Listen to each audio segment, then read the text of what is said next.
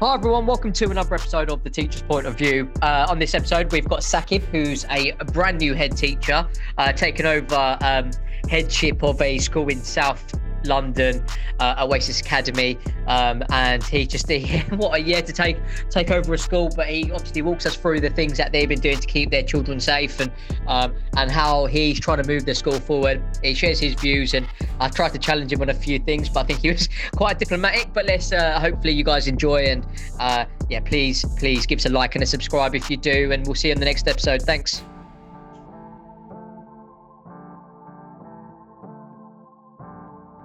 Hi everyone, welcome to uh, another episode of the Teacher's Point of View. We've got Sakib Chowdhury here today, principal in South West London, and uh, he's going to obviously come and talk to us about kind of his journey and, and kind of his views on education and where education is at the moment. I mean, Sakib, thanks for joining us. Uh, could you kind of uh, introduce yourself and kind of like tell everyone who you are and your journey in, in education?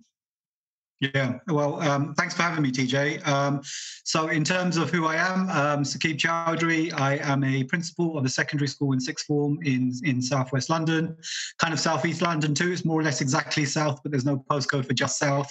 Um, so, so there you go. But that's the nature of living in Croydon. Um, so I've been teaching now for around 16, 17 years.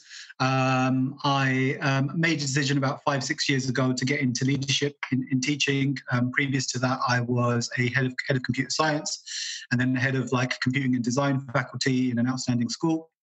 Um, and um, yeah, so so I decided to take the jump, and I think what I found most difficult about moving moving into leadership was the the gulf between middle leadership and senior team. Um, it's a huge difference in terms of, in terms of how you operate, how you think, and how you work. And so, in order to support me through that kind of like um, um, transition, if you like, um, I signed up with um, what was at the time Future Leaders, um, what is now the Ambition Institute. I think is the third iteration of their name. Um, and Future Leaders, I joined in about 2015, 2014, something like that and they were fantastic. They, um, you know, they they really gave me the skills that I needed in order to move forwards. And since then, I've had a number of senior team roles in a number of senior teams across across um, South London, um, in lots of different types of schools, and gained gained a huge amount of experience and you know knowledge of how schools operate. And um, I was very fortunate to be offered the the headship at my current school, Oasis Academy Shirley Park, fantastic school in South London. Um, and and yeah, so I've been I've been ahead there for for just over a year now. Fantastic. Talk talk about your first headship in, uh, in in the pandemic. Jesus Christ, you're very brave. I mean, how has it been? I mean, how difficult has it been over this year for you? Yeah, I think I would have been braver if I'd made the decision when I knew the pandemic was coming. Uh, I didn't really know what was going to hit me at the time. Um, yeah, it's it's been it's been um, I think it's been just as just as tricky for anyone really. I mean, I think it didn't matter how experienced you were as a head teacher. Um, the pandemic was was a game changer for everyone. You know, um, um, you needed to take a, a new approach, a fresh approach, a a, um, a new mentality into your work. You know, um, who would have thought that I needed to become a certified NHS tester for, for, for, for, a pandemic? Who, who would have known that I needed to close down my school um, because of the infection rates? And so, you know, it's been it's been it's been a journey in a great unknown in many ways. Um, you know, it's been a huge learning curve for everyone, and um, yeah, it's been challenging because it's been my first year of headship. Um, but to be honest with you, I think um, it doesn't matter if you've been in this game 20 years. I think it would have been possibly even more challenging if I was if I was if I was set in my ways and used to my routines, and then all of a sudden, you know, it was it was something completely different to what I'd done for the last decade. Um, so yeah, it has been a challenge um, in many ways, but it's been a challenge I think for everyone. Course. I mean, let's let's talk about the kind of general demographics of Shirley Park, Oasis Shirley Park. I mean, like, what what kind of like population is around the area? Like, what kind of students go to your school? Um, so it's, um, I mean, it's a Croydon population. If you know Croydon at all, um, it's very much Croydon. We are a school for the local community and of the local community. Um, so I myself grew up in Croydon. I grew up about um, a mile and a half away from where the school is now. And the demographics of the school are that they are the the, the, the, the, demographics that you would find of any kind of inner city London school. We've got a real mix of, of prior attainment Um, we've got a real mix of socio-economic um, economic benchmarks um, in our students. We've got a higher than average degree of disadvantage amongst our pupils. We've got a higher than average degree of um, of um, special educational learning needs.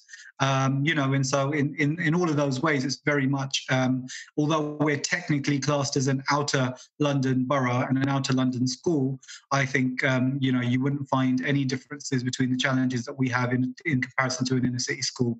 Um, the, the difficulty with Croydon is that the north of Croydon is very much a metropolitan area. It's very busy, it's um, very urban, very built up.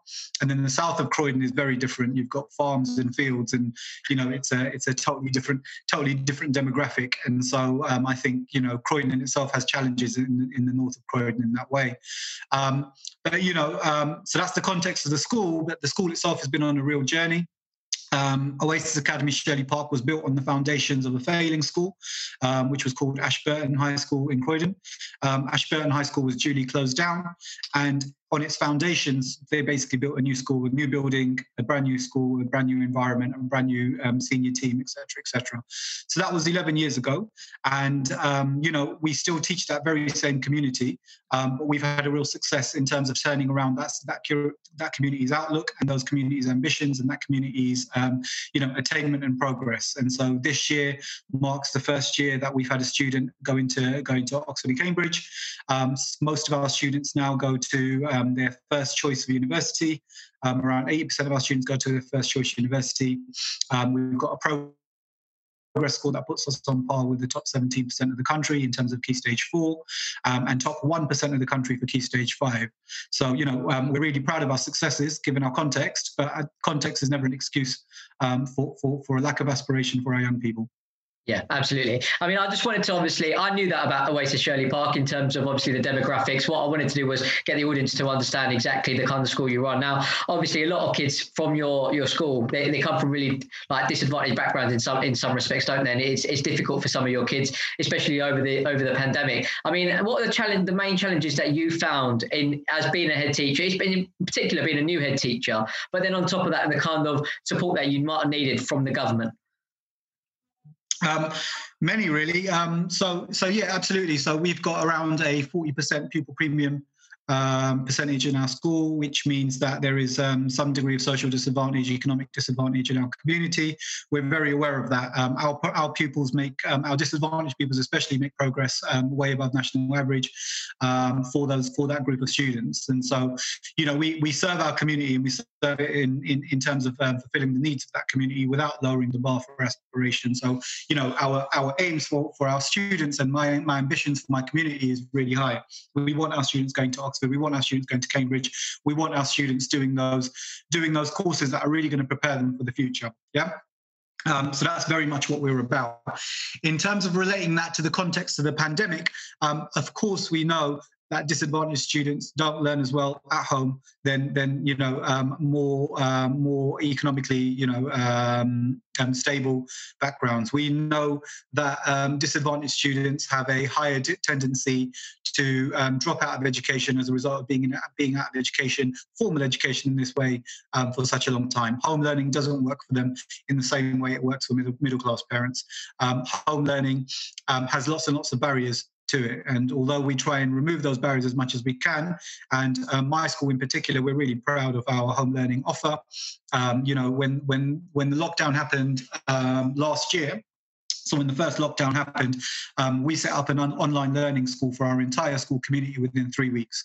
So within three weeks, we had we had rethought everything, our curriculum, our our systems, and we'd we'd we'd set up an online school for our students because we not, we knew that um, you know young people across the country are going to be sitting at home. They're going to be they get all of those factors that play, that play in, even to adults. You know, I'm sure you speak to many many adults who who who have really struggled in the pandemic with loneliness. You might be in a house full of people. But the fact that you've been there for week on week, day after day, and that routine, um, you know, doesn't change, that can cause a huge amount of mental health problems, a huge amount of anxieties, and you know, so so at the forefront of my mind, I say it to my staff all the time. At the forefront of my mind is the well-being of our students, and um, one of the reasons reasons why we provided that education for them so early is so that we could make sure that they've got something to do you know, um, because um, like like my dad used to say to me when I was a kid, the leaf that doesn't sway from the tree falls from the branch.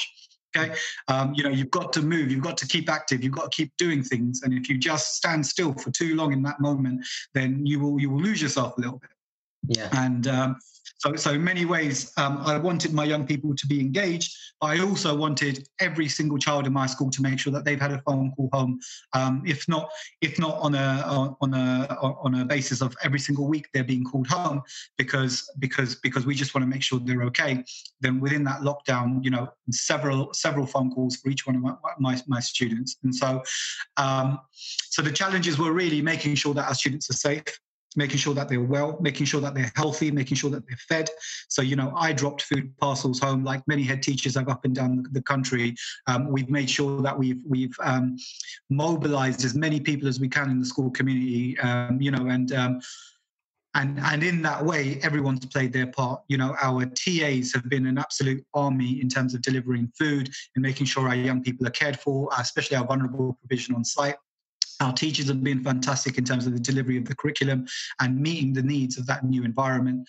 And um, you know, our office team have been fantastic just because they've had to man the phones every single day. They've had to be in more than most other staff have needed to be in. So everyone's played their role in that pandemic. You know, everyone's playing their role currently in the pandemic, um, and it's a huge stress and a strain in the system. Absolutely. Um, and so so that's been my priority going forwards but i don't think that priority would have changed if my school context had been any different to be honest with you. Absolutely, the, the, the, for, for, for, many of my students, the need is greater, um, but the provision that we are offering is the very best provision, and we would have offered that regardless of what kind of context we would have been in. You know, we would have provided as much online learning as we possibly can. We would have provided as, mu- as much contact home as we possibly can. We would have made sure that we're ensuring that our young people are fed and safe as much as we possibly can. And I think everyone's doing that up and down the country you know? Um, so a i'm really proud of how quickly we were able to mobilize as a school during the pandemic last year. And that really set up set us up really well for for for for this pandemic you know? Although the government guidelines have now very clearly stated what online learning should look like our online learning program last year went above and beyond what the current requirements are already you know? And that just gives you an idea of just how seriously we took the need of our young people and making sure we, we, we meet what they want you know? We, we, we meet the needs of the, what the situation wants if you like. Um, and so yeah, so so so they were the the huge challenges I had to think through in terms of where we were at, where we were at at the moment.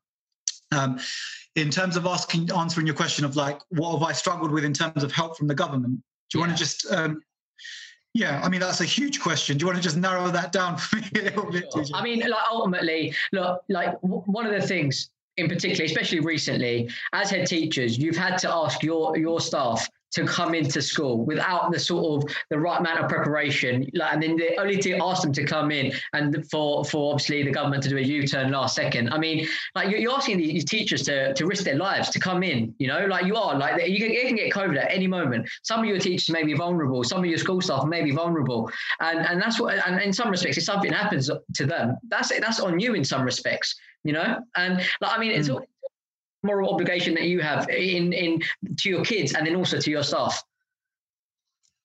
Yeah, and that's a really that's a really good question, and um, in many ways, um, especially especially especially during this time, I think you asked me at the start, like you know, um, the first year of headship, how has it been? And I think, to be honest with you, I didn't realize how much of a humanitarian I was, if you like, um, until my first year of headship. You know how every single teacher is a humanitarian. Don't get me wrong, because we we, we work in a selfless kind of industry, right? We're we're we're there for for, for our students, and they are they are the reason we get up and we do what we do every single day.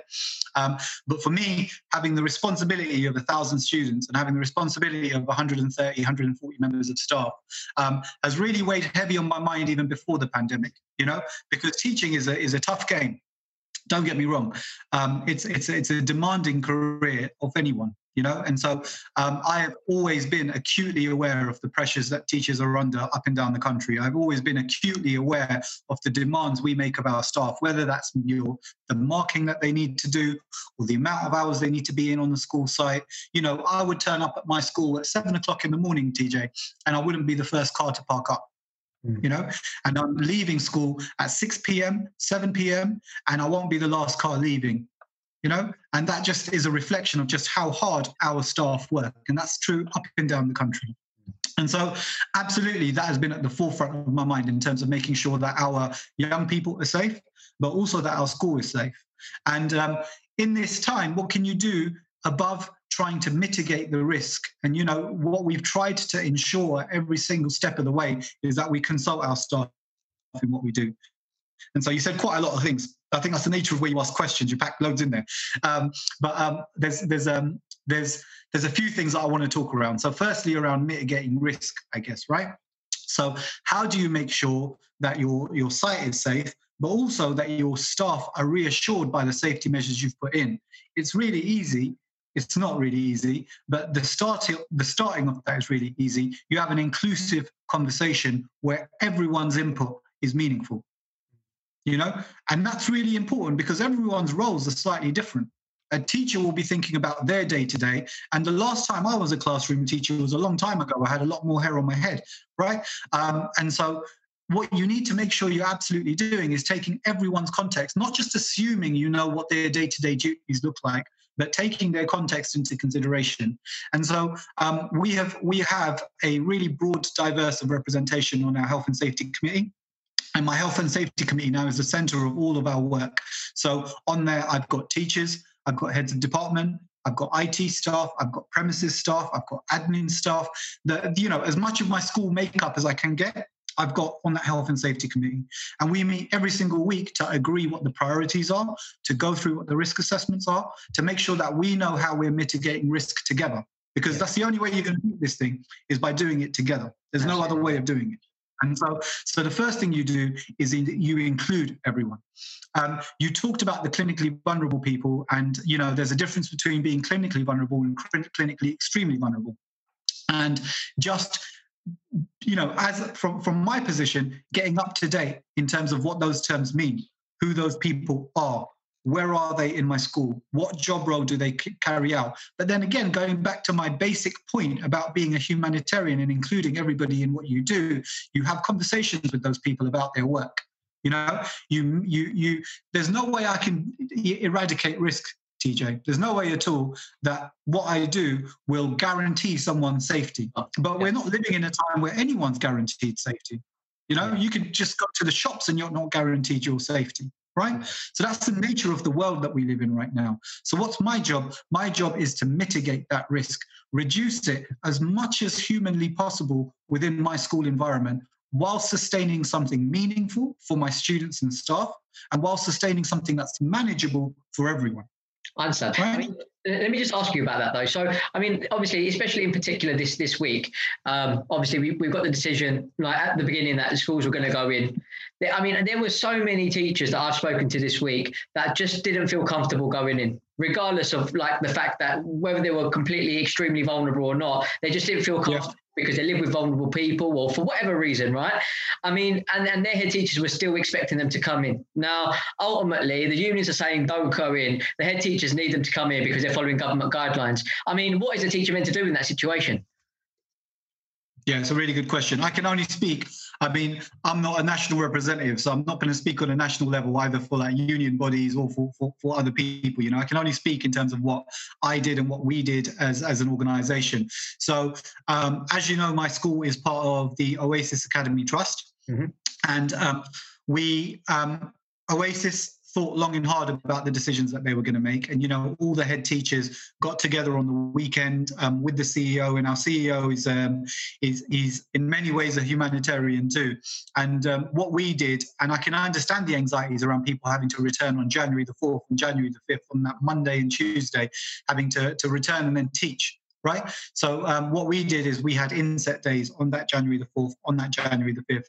And um, what that allowed us to do was make sure that we had um, consulted staff in terms of risk, had taken every single step that we could in terms of um, adding extra layers of precaution, but it also gave time for the dust to settle in terms of government thinking you know and um, so we weren't asking um, you know children to come in and staff to teach from that monday we weren't asking students, students and staff to, to come in and, and teach from the Tuesday. And the decision on the Tuesday was made strictly from a health and safety perspective. So it gave principals and school teachers all time to get clarity around how do we keep ourselves safe? How do we double down on our efforts in what we've been doing in school?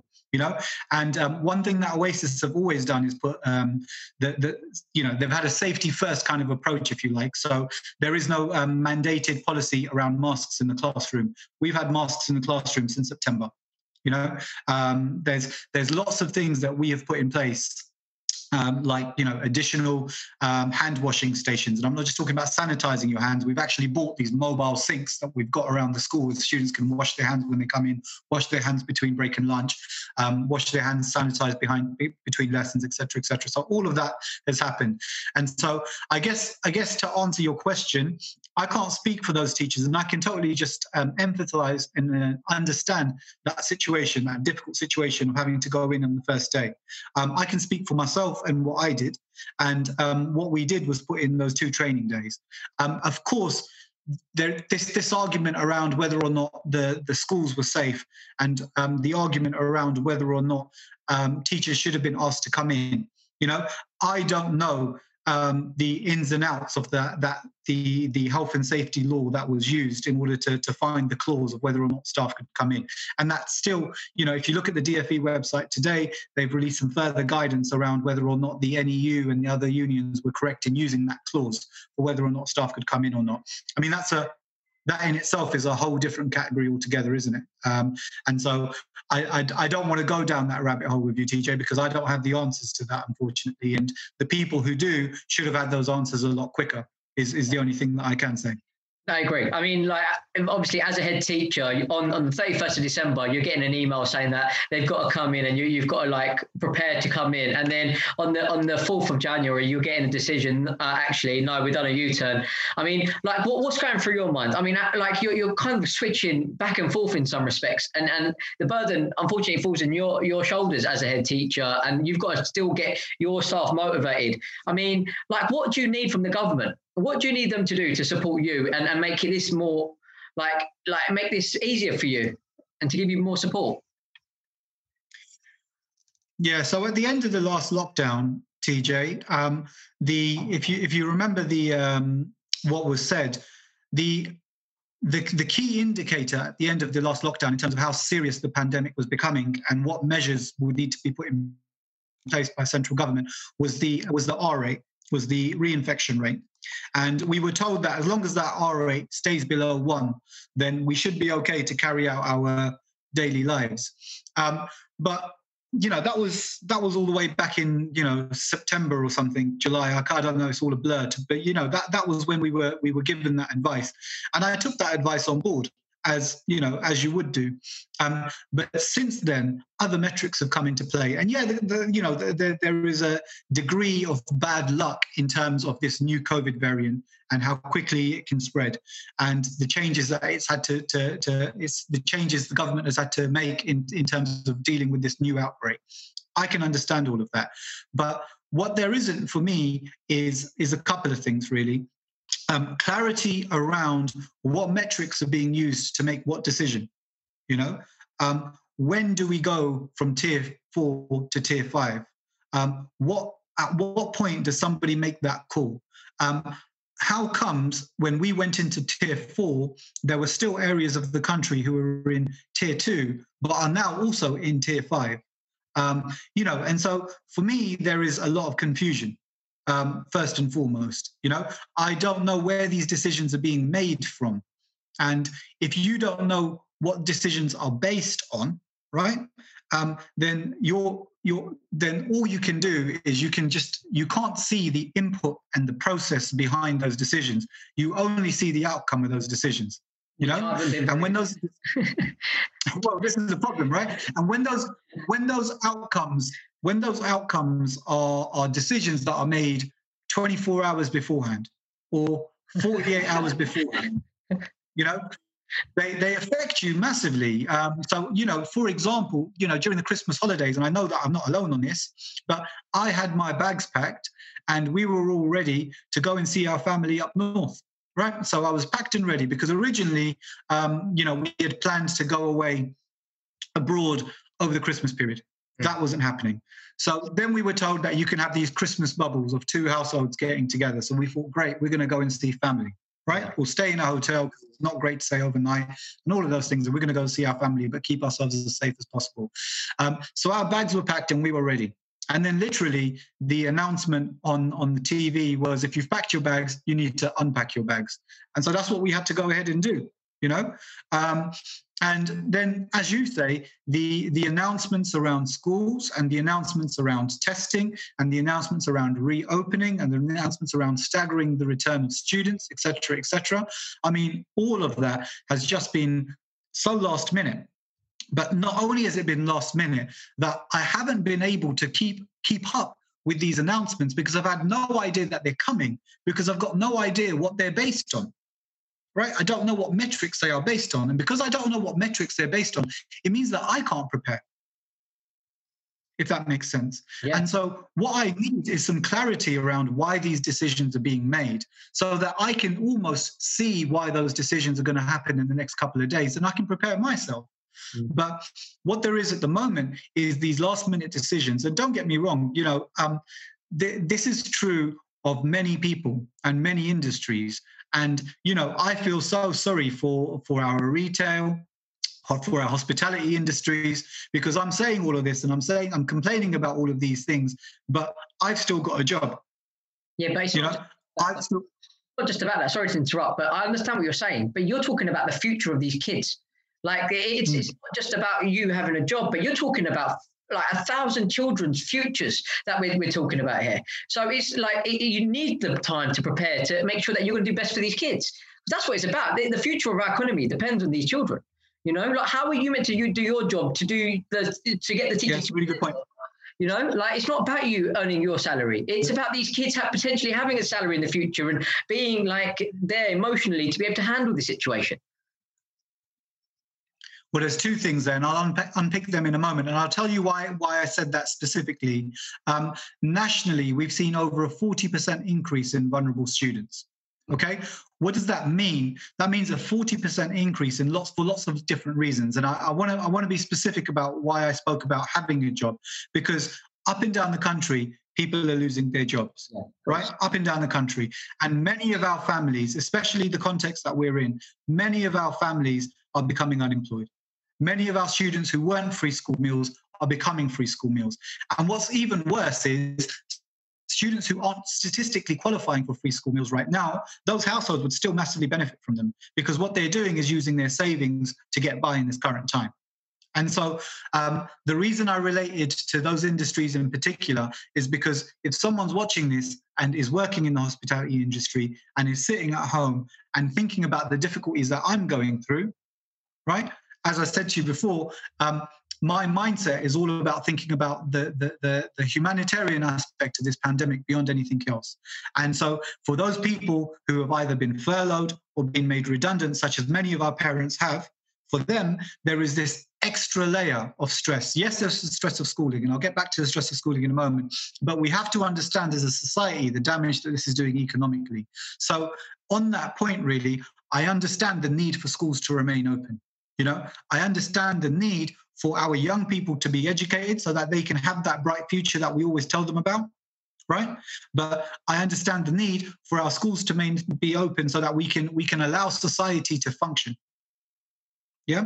And so yeah 100% you're right in terms of like what about the needs of the students? What about the needs of of, of um, the, the students learning? But beyond anything like i said to you before tj it's it's near on impossible for me to say that students learning at home are getting the best possible learning that they can possibly get you know? And so it's not about setting up this online learning. Absolutely that's the best we can make of a bad situation but it's about getting our schools reopened. Yeah. and so how how can i how do i know what it is that needs to happen until my schools are reopened? I don't know.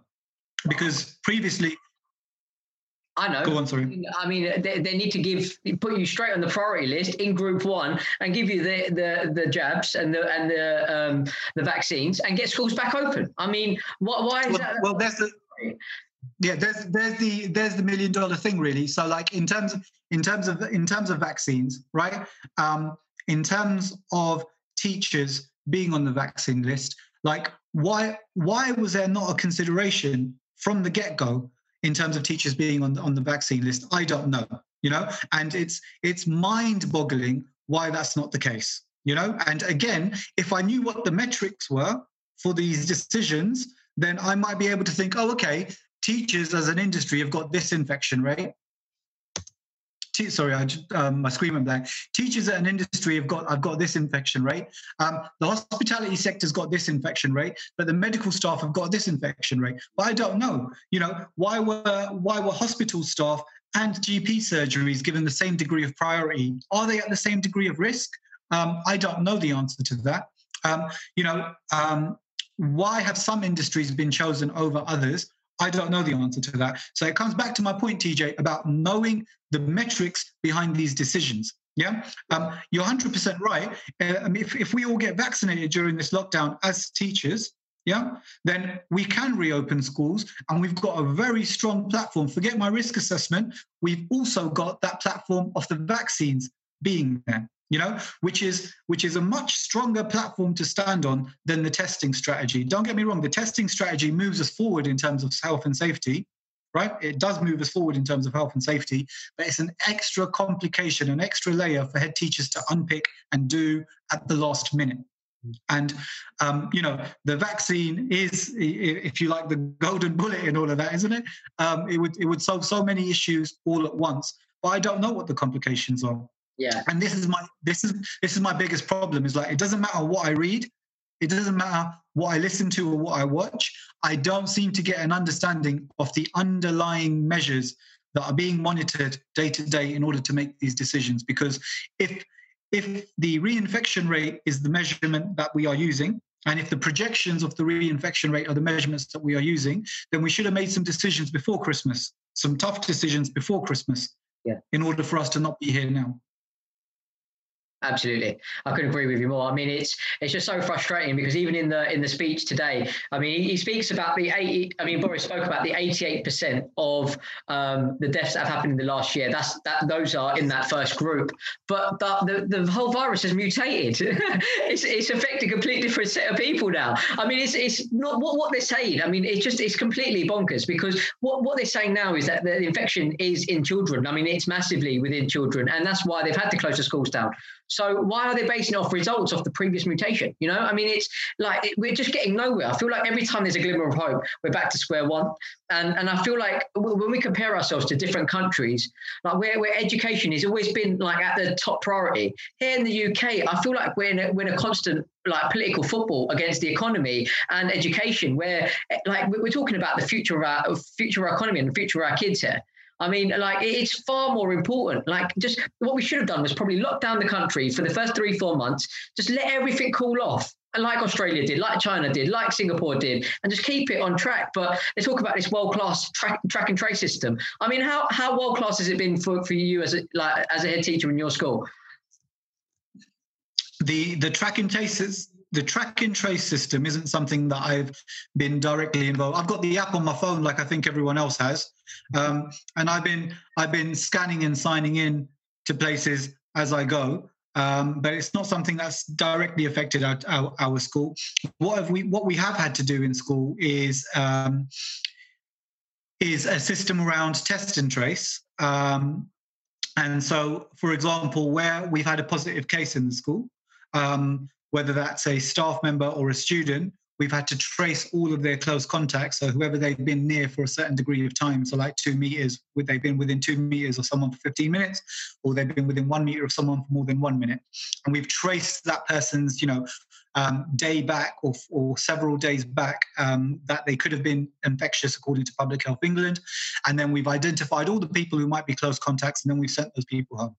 Um, how effective that's been, um, I couldn't tell you because I can only go anecdotally by by my school, you know. Um, and you would have to look at the national picture. But clearly, they were the measures we were doing the whole of last term. Um, but this term, we find ourselves in lockdown. So nationally, I guess they weren't they weren't as impactful as they needed to be.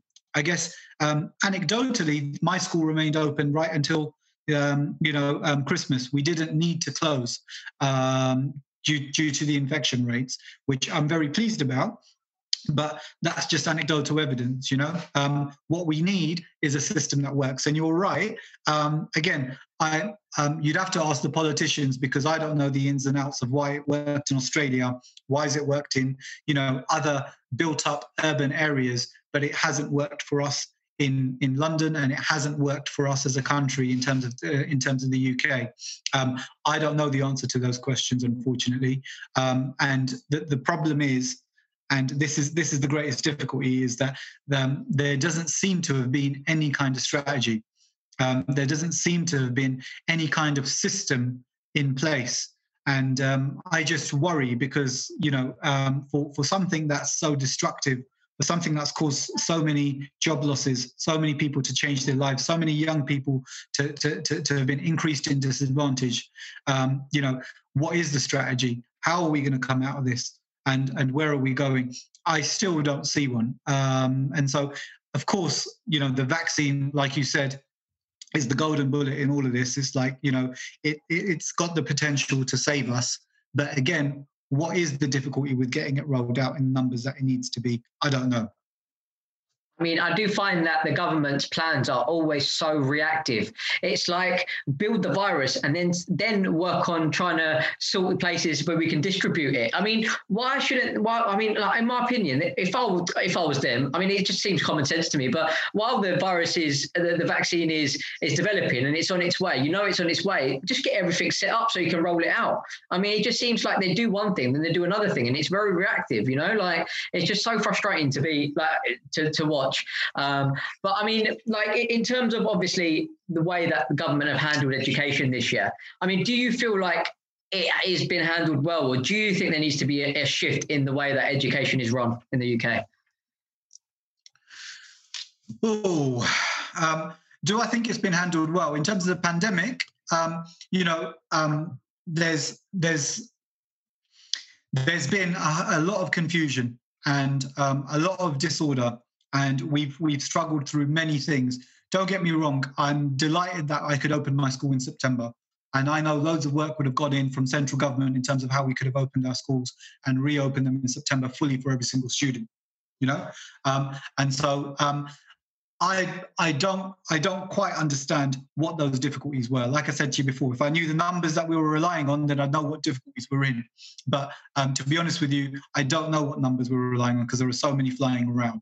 You know, um, what needs to change is that we need some clear strategy around this. Schools need a heads up. This is coming. You know, and a heads up isn't the day before the term ends. Um, a heads up isn't the day before or the day after students have started attending school. You know, um, that's not a heads up. We need we need some sort of timeline in which to work. So if something is being rolled out, I understand that there isn't enough time for a consultation period because we're in the middle of a pandemic. I understand that. And so, what I'm not asking for is a lengthy consultation period, but what I am asking for is adequate notice that doesn't add to the stresses that we're already going through as, a, as, as an industry.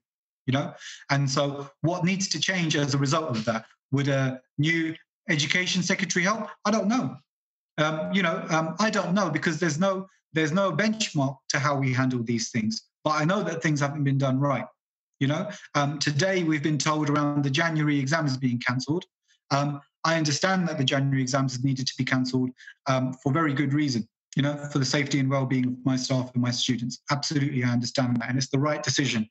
Um, but what about my exams that are going to happen in February? Because I have got exams that are due to happen in February, and they're only you know three weeks away. Um, what's going to happen with them. I still don't have any clarity on that.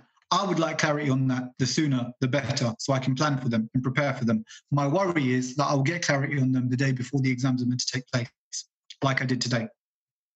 Um, so, so, so that's my biggest problem with all of this. You know, my biggest problem with all of this is the timelines that we're given to work in. They're, they're just not good enough. And there's no way, um, as a leader, I would expect myself to be giving these kinds of timelines for my own school staff to turn around in you know? Um, so it's just not right that we have to work in these kinds of timelines.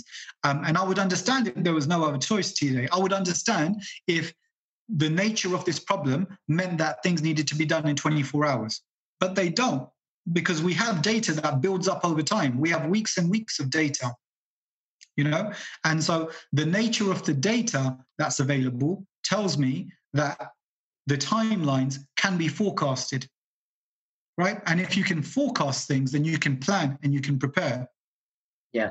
Um, but the, the, the the difficulty I have is that things things don't seem to be clear in terms of why decisions are being made, and that's that's the biggest difficulty I have is that when you don't have the clarity, then there's a huge problem. You know, um, the fact that um, devices are being rolled out to students right now is fantastic, absolutely fantastic. A great decision made by the DFE to mobilize these hundreds of thousands of devices. You know what would have been the, but hold on, you know what would have been the right decision though, TJ, is if those those those devices were mobilized three weeks ago and we were told about this uh, this lockdown happening because of the trajectory that we were on in terms of infection rates. Yeah. Um, that would have been fantastic. Is that something that the education secretary is able to do? I don't know. That's my biggest problem right now is that I don't know what those numbers look like because I don't know what numbers they're relying on. And I come back to that point that if we knew what metrics we were using, we would know what decisions are being made.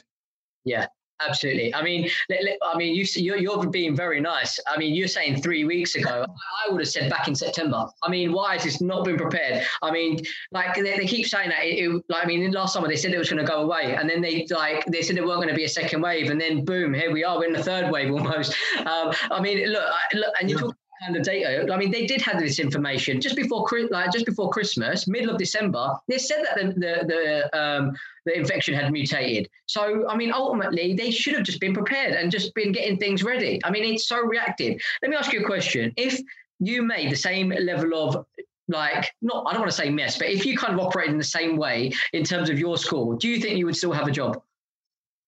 No, like I said to you, TJ, I don't operate. I cannot operate on those levels. You know, I cannot. I cannot work in a way that doesn't give other people an opportunity to understand my decisions and to carry out their roles and to understand why I'm making these decisions and what I'm basing my decisions on. That's leadership, right? Um, leadership is about um, not just showing people the way, but taking people along with you. You know, and if you're not taking people along with you, then you're just going for a walk all by yourself. That's not really leadership. Um, and so, um, so yeah, no. First, first and foremost, I would not operate like this. Um, there would there would need to be some sort of um, um, you know informed methodology to, to, to my decision making, which seems absent. If I'm if I'm brutally honest. Um, and and secondly, if I was working like this, then um, you know um, I would be sowing the seeds of chaos and confusion in my organization, um, which we are seeing in many ways in education nationally. But don't get me wrong, we're, we're seeing some good decisions in terms of the things that they're doing. Yeah, testing should be in schools so that we can guarantee that we're safe to open. Good decision. Um, the timing of that decision, not so great. It means there's an extra level of pressure around what we do, but we can do it you know because we can step up to the challenge. Because as an organization and as a as a staff body we will do it and we'll step up to the plate in order to to, to get things done.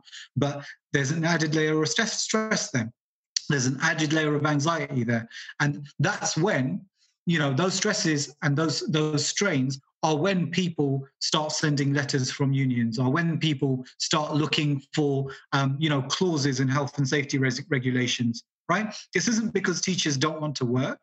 Um, this isn't because teachers don't want to be in school. It's because of the chaos and confusion and the anxieties that are that, that, are born as a result of that.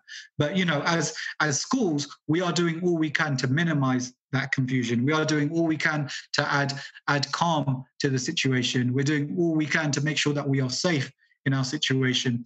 But you know, we're we're having to deal with something that is that is quite poor and poor for the reasons that I've said. Yeah, I mean it's it's, it's impossible. Your, your your job is absolutely impossible at the moment. And I mean, look, ultimately, I don't think it's just your trust. Every single school, every single teacher has had to adapt phenomenally in the last year. And I mean, absolute credit needs to go to the profession. And it, in some respects, it absolutely winds me up where we've seen the fireworks and the, the mention of NHS captain um, Tom Moore and like I mean, all these mentions. But you don't like teachers haven't kind of been given the appreciation they deserve for for the level of efforts that you've put in over the last year. And adapting, coming like being innovative in the way that you're going to capture these uh, children's interest and like going out, giving food, and you've been a part of the community, you know, and and and ultimately just the recognition or the lack of recognition rather from the government, in my opinion, has just not been good enough. And when I'm speaking to head teachers and I'm speaking to senior leaders across the country, I mean, it's almost like they, they, the level of frustration. I mean, they, what they want to leave the, the profession because they just don't feel supported. I mean, if a good head teacher will come into a school, and this is from my experience, what a good head teacher will do is they'll go into a school, they'll they'll put their trust in their staff, they'll give them autonomy, but like they'll they'll give like empower them, you know, like they, it'll come from them. They'll feel like they're on a journey. I mean, it, it, like I have not heard one head teacher say that that's how they feel about the way that education is operated in the UK. You know, like I almost feel like maybe it's time where education is actually run by educators because they know what's in like what goes on in the school the, the frustration sometimes lies where the, eh, you've got someone like Gavin Williamson that, albeit he went to a public school, but he went there 30 years ago. Like he's never been on your side of the, the, the table in, t- in terms of in the classroom, you know, and like he doesn't know what it takes. So he doesn't know what it's like to have 30 primary school kids that are like eight years old and you're trying to do social distancing. So like, how is he meant to give the correct advice? It's like me, I've, I've been to hospital. It doesn't mean I, I know how to do heart surgery, you know, like, I mean, why not get, why not give it to the professionals, the specialists, that what they do, and get them to collaborate, whether it be head teachers from across the country that are complete diverse range of opinions and views, and you collaborate, or like you come to a union where there were ex-educators and they're collaborating with schools and head teachers. And I, I guarantee you the whole efficiency of education will, will move forward. Uh, like, is that something you feel like is needed for education? Um, so um, let me give you an example from like government decisions based around um, their, their, their, their, clinical medical decisions that they, they've been making currently. So we know who the UK chief scientific advisor is um, around around um, medical decisions. You know, we've got Sir, Sir Patrick Vallance and um, we've got Chris Whitty right?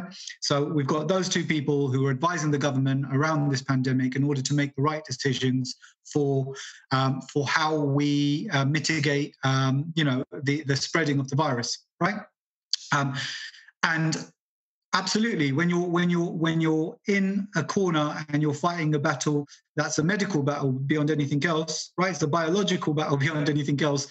Um, you're going to ask the specialists in medicine and you're going to ask those people who know that industry inside out what the right decisions are and and what those what those decisions should be um, I don't think there is such a position as a chief education advisor to the to, to the government. Um, you know, there are lots of different types of um, you know um, roles within within all the different ministries and um, you know. Um, and if you like, sub organizations within, within the structure of government. but, you know, would, would an education secretary who was um, a, an expert in education help in this current climate? Yeah, absolutely. Um, but a lot of those people are working in Ofqual. A lot of those people are working in Ofsted. Um, and, you know, um, I just wonder how much those voices are being listened to and heard. Um, you know, and there are lots of different organizations and, and um, you know, um, regulators out there who do have the voices of the schools as part of their, their, their, their decision-making process. You know, um, how much are they being listened to? Again, I don't know. But um, like I said from the very start, um, when I when I spoke about the safety and the well-being of my school and my staff and my students, um, I spoke about it being an inclusive conversation and um, having everyone involved in that decision-making process. Um, has that happened at this level of government? I don't think it has done. You know, if it has, then I don't know about it. Um, you know, have have te- has the teaching profession really been consulted in terms of the decision making processes that have allowed the the teachers then to to have you know due notice of decisions that are to come? I don't know. Yeah, I mean, uh, for, for all the all everyone that's in the profession watching, I think it's very much time that we, we understand. And I mean, I'm, look, not everyone's going to agree with this, but I think there are a lot of people that feel like, you know what, it's time that education comes back to the professionals. And it, I, I, mean, like we're NHS, they're giving like a 10 year budget, 10, like, and then they kind of giving it to the specials, specialists and say, look, like you've got 10 years to really like kind of improve NHS. I think that needs to happen with education. I mean, one of the beautiful things about the, Dubai is that they have a ministry of education full of ex-educators, and they they don't go in in the form of judgment, but they go in and they go in in a supportive capacity as a supportive friend, and really make sure that they're listening to the schools and they are working on trying to bring in policies that are really going to implement a positive change in the schools. What are we doing here, I, I have no idea. I mean, in this during this pandemic, since Gavin Williamson's come into power, I think it was October 2019. I've seen him twice or three, four times at the very most. You know, like where has he been? And unfortunately, in a time of need, in time of panic, this is we, we need our leaders to step up. And unfortunately, he hasn't done it, in my opinion. And it's and I genuinely believe for any educators that are watching here in the UK, please let, let's stand up and say let's bring education back to the educators because if we're ever going to move education forward, it needs to come back to the specialist, in my opinion. But um, look, Saqib, I mean, it was absolutely lovely having you, man. I mean, it, you've obviously given us your views, and I know it's a difficult time, but hopefully people will listen, and hopefully we can start making making a change. And but I mean, I wish you all the um, the best of luck for the rest of this year. And um, I mean, thanks for coming on, mate. Yeah, TJ, thank you for having me on. It's been a pleasure. Cheers. Thanks everyone for watching. Thanks Saki for coming on, and congratulations again on your uh, headship, guys. If you like the episode, please do give us a like and a subscribe. There's three episodes every week until the end of the academic year. Thanks.